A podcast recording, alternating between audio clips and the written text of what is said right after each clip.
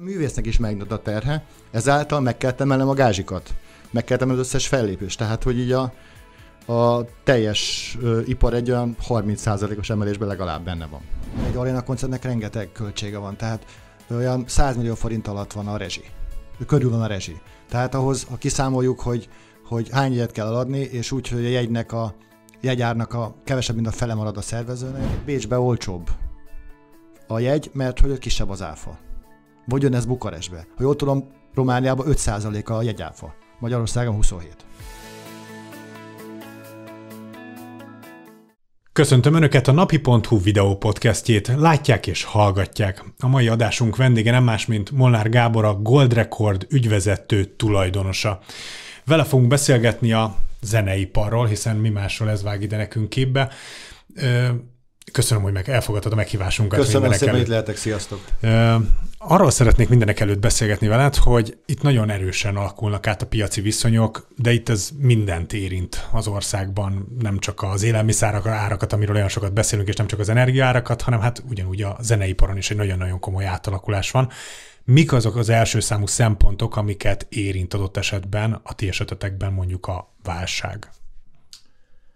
A válság is folyamatosan változik. Szerintem ez minden vállalkozásnak kénytelen, hogy a saját bőrén megtapasztalja.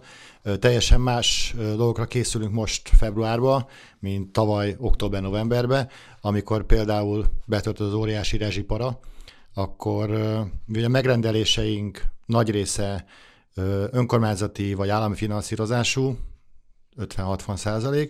Ezért várható volt, hogy ezeknél a megrendelőknél megszorítások lesznek, hogy inkább elköltik az óvodára, a fűtésre a bizonyos keretet, mint hogy eseményt vegyenek. Szerencsére most már látszik, hogy a megrendelésekből, hogy ez az óriási pánik ez elmúlott, ugyan megvan a keret a kultúrára, és ugye ne felejtsük el, hogy jövő ilyenkor választások lesznek, önkormányzati választások, ami szintén valamennyire generálja a piacot. Tehát amit nekünk most félnünk kellett volna, féltünk októberbe, az elmúlott februárba. Ugyanez a jellemző a háttérváltozás kapcsán, a kata, echo, egyebek kapcsán, nem beszélve az inflációról.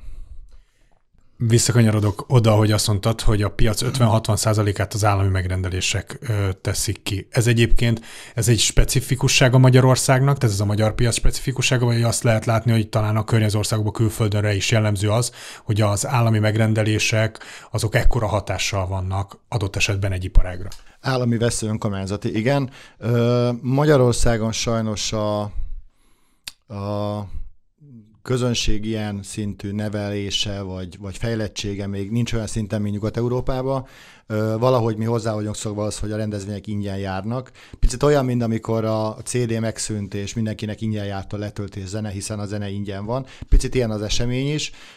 Az elmúlt időszakban sokat fejlődött a piac, és egyre inkább már fizetnek a koncertekért is. Ez jól látható egy árak növekedésébe, de bizonyos közönségréteg nem képes, és nem tud, és nem koncentrál arra, nem tesz arra pénzt félre, hogy ő eseményre menjen, hanem teljesen másra költi el, mert hozzá van szoktad, vagy adott városba, faluba ingyen láthatja a fellépőit. Ez nekünk se jó, mert hogy ugye egy előadónak vagy egy egységnyi ereje a közönség fele, és ha egy fellépésen 5000 látják, az gyorsabb kiégésen, mint hogyha csak 500-an, holott valószínűleg 500-600 ember ugyanazt a bevételt meg tudná hozni egy bevételre, mint az 5000-es fesztivál esetében. Másik két kulcsszót is mondtál az első válaszodban, az pedig a kata törvénymódosítás és az infláció volt. Ezek milyen szempontból vannak hatással az iparágra? Milyen befolyással voltak az elmúlt időszakra? Azt kell látni, hogy a könnyű zenére, ugyanúgy, ahogy a közönségre is lassú fejlődés volt jellemző, a könnyű zene háttériparára is.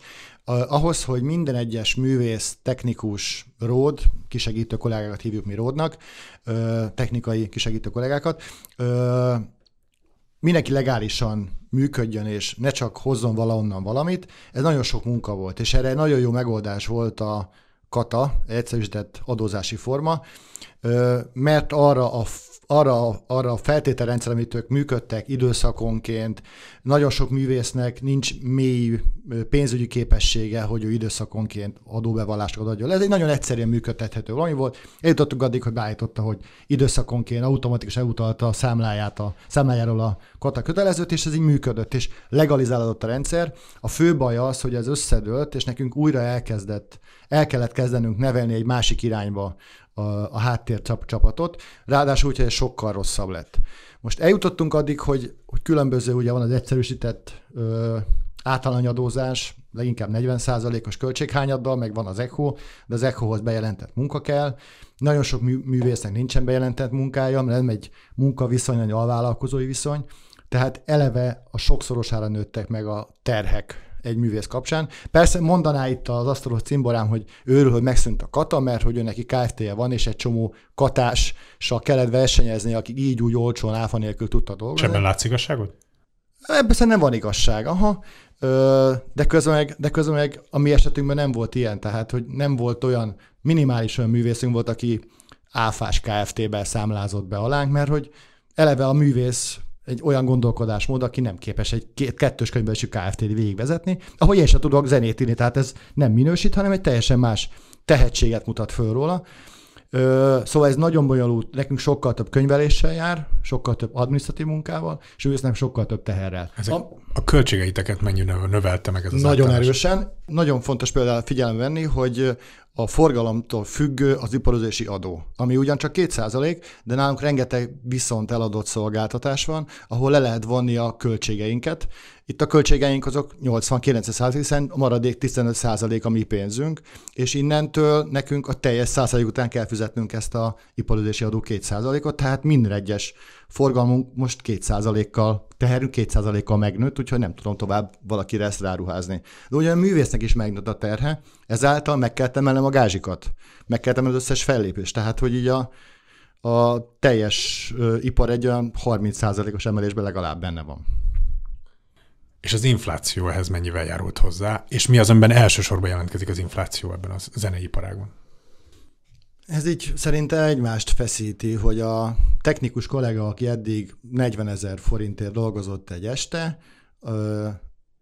ami lehet, hogy jól hangzik, hogy egy este 40 000 forint, de mondjuk nyáron volt főleg munkája, és heti 2 vagy 3. És ez bruttó, ugye, mert ebből még utána adózott. Igen, hát ez katásként leadózta, tehát volt neki, hogyha jó volt a forgalma, 5-10% terhe.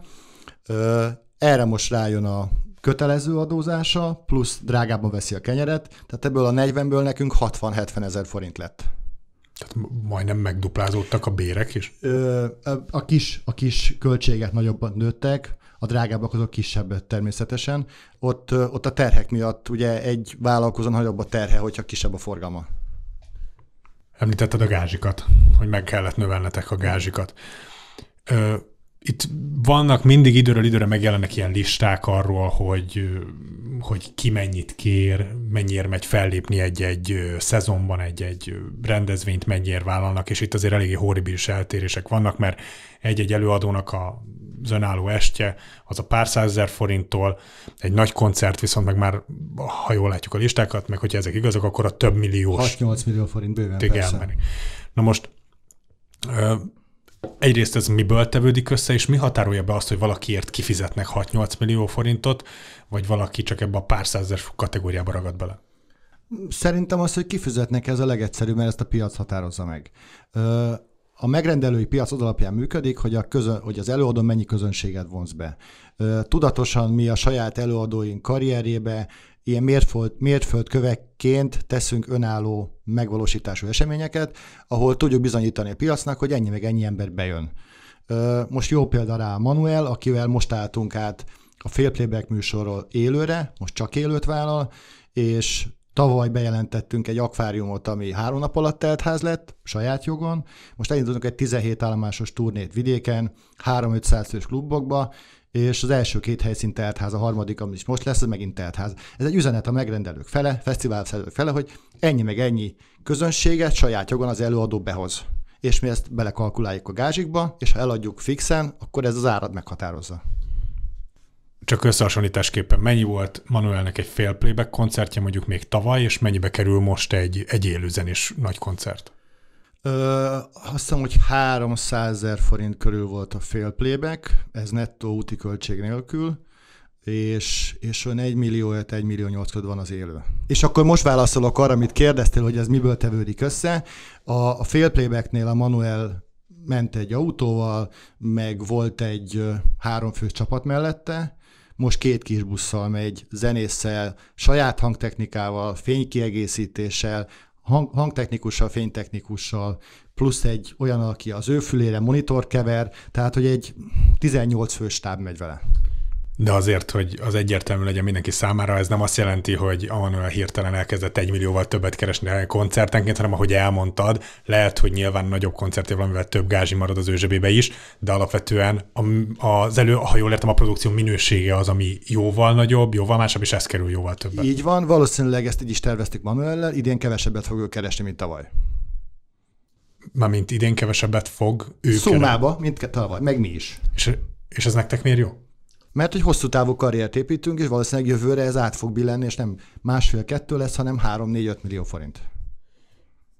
Ti már nagy zenekarokat is menedzseltek, vagy már régebb óta befutott előadókat, és akár a Karamellt, a Pápai Jocit, a Honey Beastet, most aki feltörekvő, és szintén nagy sikernek örvend a Carson Coma talán, így aki igen, ismerős. Igen, Szikora Robival szerződtünk. Igen, Szikora Roberttel is szerződtünk. Gonda Gyuri bácsinak csinálunk most koncertet. Igen, ez egy jó projekt lehet, hogy csak hogy így érzékesben, ha jól tudom, például a Honey Beast az már tavaly is fönn volt a legdrágábbak között ezen a listán, tehát hogy így akkor bőven a felső középmezőnyt erőt. Kik azok, akik el tudnak kérni nem 1,5 millió forintot, hanem te amennyire látod a piacot, kik azok, akik el tudják kérni ezt a 6-8 milliót jelen pillanatban a piacon?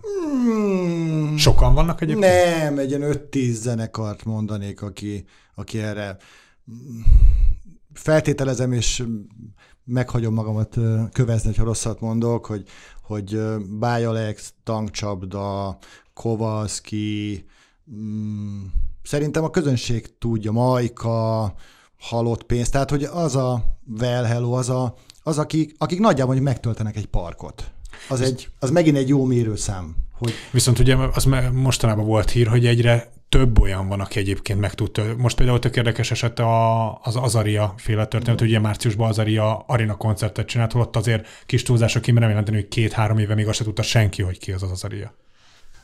Felgyorsult a piac, ezt mi is próbáljuk elemezni. Az, hogy ez a felgyorsult piac mennyire lesz tartós, ezt majd a idő mutatja meg. Ez mennyire a realitás, hogy meg lehet tölteni egy ilyen fiatal feltörekvő előadóval egy arénát? Ez bizonyítja, persze, működik. Ezek fegyvertenyek, ezzel nem lehet vitatkozni, hogy van egy bizonyos közönségréteg, aki pénzt áldod azért, hogy megnézzen egy arénában lévő előadót. És akkor ebből jön a kérdés, ami az elmúlt időszak egyik botránya volt, vagy botránykérdése volt a Fekete Honat esete, hogy mint koncertszervezői szempontból, hogy látod, hogy nem az érdekel, hogy ott konkrétan mi történt, azt ők már mondták jobbra-balra, de hogy látsz realitást abban, hogy azt tényleg nem tudod nyereségesen üzemelni egy teltházas aréna koncerten? Bőven, persze. De ez mi, hogy fordulhat elő? Meg akkor miért vág bele valaki egy ekkora projektbe? Hát ez egy vállalkozás, és minden vállalkozásban van a kockázat, hogyha igazok azok az infók, hogy nem fogyott annyi jegy, akkor egy aréna koncertnek rengeteg költsége van, tehát olyan 100 millió forint alatt van a rezsi. Körül van a rezsi. Tehát ahhoz, ha kiszámoljuk, hogy hány jegyet kell eladni, és úgy, hogy a jegyárnak a kevesebb, mint a fele marad a szervezőnél, Magyarország legnagyobb a kultúráfa, ugye 27%, lejön a jegyterjesztés, ami 5–10, lejön a szerzőjog, ami 10%, akkor már mindjárt 50%-nál vagyunk, és nem is mondtam még mást. És akkor ennél kevesebb marad a szervezőnél. Tehát, hogy ez nem annyira szép, mint ami kívülről látszik, hogy összeszavazom, ennyi jegy van, és akkor ennyi pénz volt, hanem rengeteg költség van. És ez egyébként a magyar előadók és a külföldi előadók vonzásában is egyébként ugyanígy igaz? Tehát ugyanazok a terhek róják egy külföldi előadók? Persze, hát ezért van az, hogyha jön egy sztár egy európai turné, és fellép mondjuk Bécsbe, meg Budapesten, ritkán van meg közön van egymáshoz, Bécsbe olcsóbb a jegy, mert hogy kisebb az áfa. Vagy jön ez Bukarestbe. Ha jól tudom, Romániában 5%-a a jegyáfa, Magyarországon 27%. Tehát mondjuk Bukarestbe és Bécsbe azonos jegyár mellett sokkal profitábilisabb koncertet szervezni, mint Budapesten.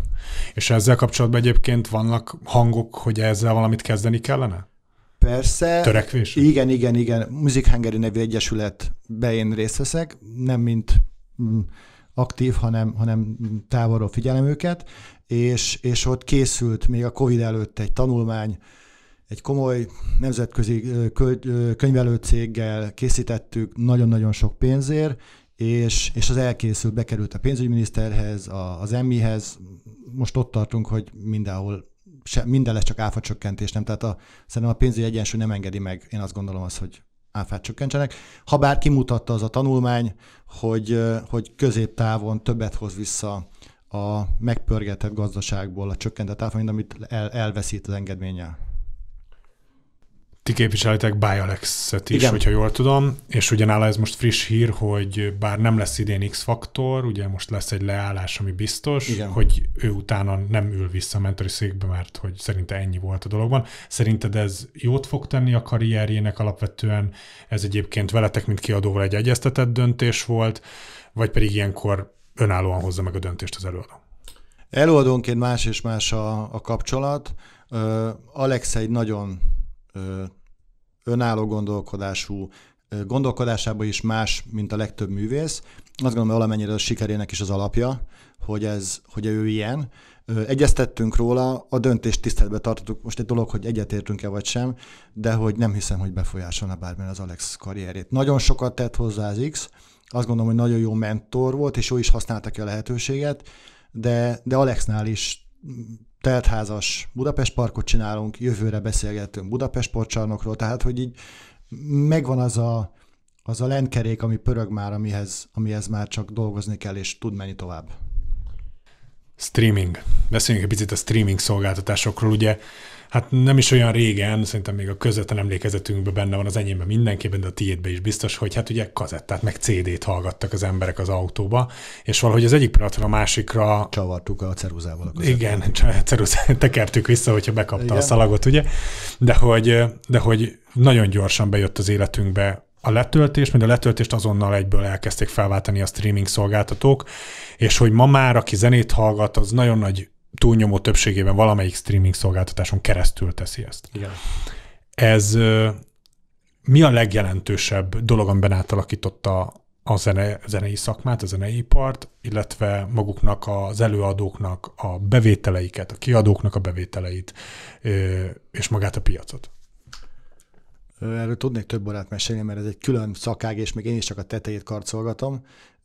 Mindezt úgy mondom, hogy egy olyan értékesítési rendszerben vagyunk benne, amit nagyjából Magyarországon senki nem lát át, mert hogy ez egy multicégnek a belső szabályzatából változik, és negyedévente, fél évente változik a YouTube felosztási szabályzat, és mi csak követjük, és néha tapasztaljuk, hogy ugyanarra a felkapott pozíció YouTube-nál 5-öd annyi nézettséggel föl lehet kerülni egy hónappal később, mint előtte, de rendszerek változnak, és csak próbáljuk ezt lekövetni.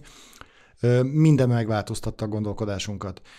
Egyrészt addig, amíg a CD meg a kazetta az egy értékesítés felület volt, és valahol volt promóció értéke, ennek sokkal jobban reklám értéke, promóció értéke, pláne úgy, hogy nagyjából eltűntek a rádiók. Tehát mióta nincsen Class FM, nem nagyon nem lett rádiós láger, ez 6-7 éve volt, tehát rádiók nem játszanak már új zenéket, eleve olyan rádiók vannak, amik régit játszanak, kimondottam, vagy aki van, az kevésbé preferálja a magyar zenéket. Amik slágerek lettek, azok csak az online térből. Hát ott a Petőfi Rádió, ami az egyik ugye leghallgatottabb, ott van a Rádió 1. Tudsz mondani rádiós slágereket, amik mostanában rádiók alapján lettek slágerek? A Karamellnek az új dalát például a Vilkox-szal. Azt most nagyon sokat játsszák. Sokat játsszák. Én úgy definiálom a slágert, hogy játsszák lagziba. Szerintem én is szeretem azt a dalt, de azt a mélységet sajnos nem érte el, hogyha elmész jövő héten lagziba, akkor ott visszahallod. Ami például a Honey Beast-nek a legnagyobb hősén egy fél évvel belül visszahallottam egy lagziba. Mert ott olyan szintű. Ez megint egy másik mélység, hogy a rádiókra beszélgessünk, hogy teljesen más a mentalitás. Visszatérve a streamre, egy másfajta gondolkodást igényel, mert addig, amíg a magyar piacon kitették a nemzetközi kiadók a CD-ket, akkor volt X külföldi CD és X magyar CD, most a teljes külföldi piac Magyarországra elérhető. Hogy számot mondjak, a teljes A teljes forgalomból olyan 12-15% a streambe a magyar zene részesedése, de hogyha csak a top 50-et vagy a top 30-at nézzük, abban a top 30-ban 25 magyar. Tehát, hogy a kiemelt dalokat nagyon szívesen hallgatja a közönség, mert rákeresnek és fogyasszák, de a teljesbe pedig akkora a külföldi választék, hogy a régi backkatalógusos magyarok, azok elnyomódnak a külföldivel szembe. És hogy tudnak pénzt keresni most a lényegében az előadók a streaming világában, illetve a kiadók? Ugye három jogosult kap pénzt, az előadó, a szerző, meg a kiadó. A szerzők azok a közös jogkezelőn keresztül, Magyarországon az Artisuson keresztül kapnak jogdíjat a stream szolgáltatókból.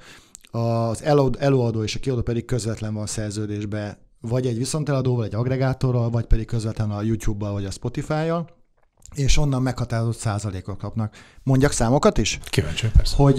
Hogy a YouTube-nál, nem a YouTube Musicot, hanem YouTube-ot nézve, az olyan 14-15 fillér egy megtekintés. A Spotify-nál az olyan 40-50 fillér, fél forint, ami bejön a kiadóhoz, ami a kiadó és az előadó osztozkodásáról. Tehát akkor a YouTube az jóval rosszabb ilyen szempontból, kevésbé profitábilis. Igen, mert a YouTube-nak ez a része, ez reklám alapú. Még a Spotify előfizetés alapú. De ha a YouTube Musicot nézzük, ami a YouTube előfizetéses oldala, az szintén jó, mert az is előfizetéses rész. Tehát van az előfizetéses stream használat, meg van a reklám alapú stream használat, hogy még jobban csavarjam, a Spotify-nak is van ugye ingyenes reklám alapú szolgáltatása, abból is kevés pénz jön be. Mennyi lejátszás fölött lehet már szabad szemmel látható pénzt keresni, vagy hogy Isten megélni ebből manapság? Többen kell-e, hogy hallgassanak valakit ma, mint mondjuk a 90-es években, amikor CD-t vagy lemezt kell, vagy kazettát adtak el? Ahhoz, hogy megéljen belőle. Hú, ez nagyon bonyolult kérdés. Azt mondanám, hogy a tavalyi számait még nem tudom, de a tavaly előtti számai a cégnek olyan 350 millió YouTube nézettségünk volt, és 2500 hangfelvételt adtunk ki, fizikait. Tehát, hogy ugyan már nincsen fókuszban az, hogy mi fizikai hangfelvételt adjunk ki, de amit kiadtunk is annyira elenyésző töredékének a töredéke a teljes streamhez képest, hogy nem tudom, összehasonlítható a régi fizikai fogyás a mostani streammel. Jó.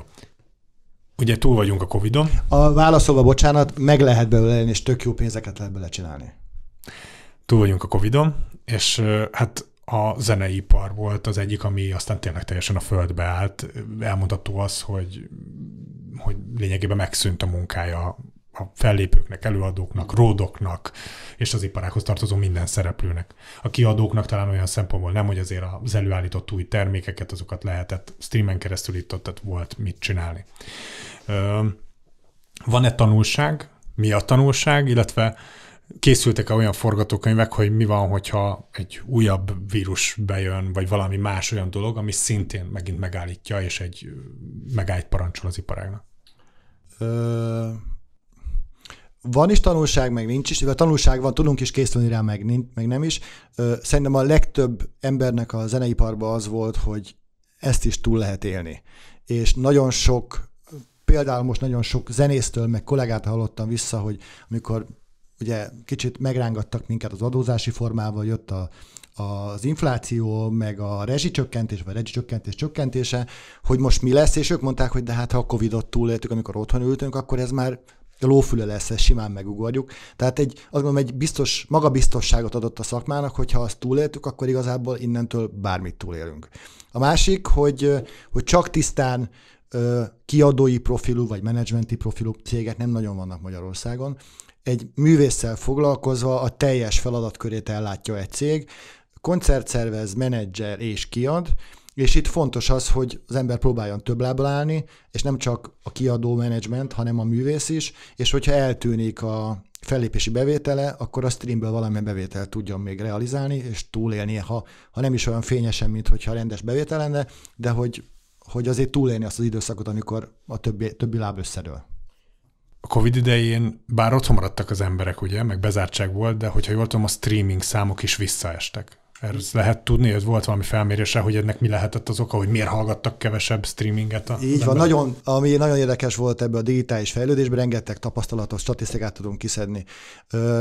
Mindenki cikkezett róla, hogy a Netflix, az HBO Max, nem tudom, az megugrott és többen fogyasztották, ehhez képest például Spotify-nak visszaesett 15-20%-kal a fogyasztása, mint kiderült később, a stream zenéket nagyon nagy mennyiségben utazás közben fogyasztották az emberek, és mi nem utaztak, ezért nem hallgattak streamet. De ami még egy érdekes, hogy van néhány olyan tartalmunk, Bagdijemőkének, Agy Kontrollnak a digitális értékesítést mi végezzük, az például a Covid indulásával 3-4-szeresére ugrott meg. Tehát a lelki támogatás segítő tartalmak fogyasztás még nagyon-nagyon megugrott. Köszönöm az interjút Molnár Gábornak. Köszönöm a lehetőséget. Önöknek pedig köszönöm a figyelmet, akár néztek vagy hallgattak minket. Jövő héten ismét friss tartalommal várjuk Önöket, akkor is tartsanak velünk, ha nem tették volna, akkor iratkozzanak fel mindenképpen. Viszontlátásra!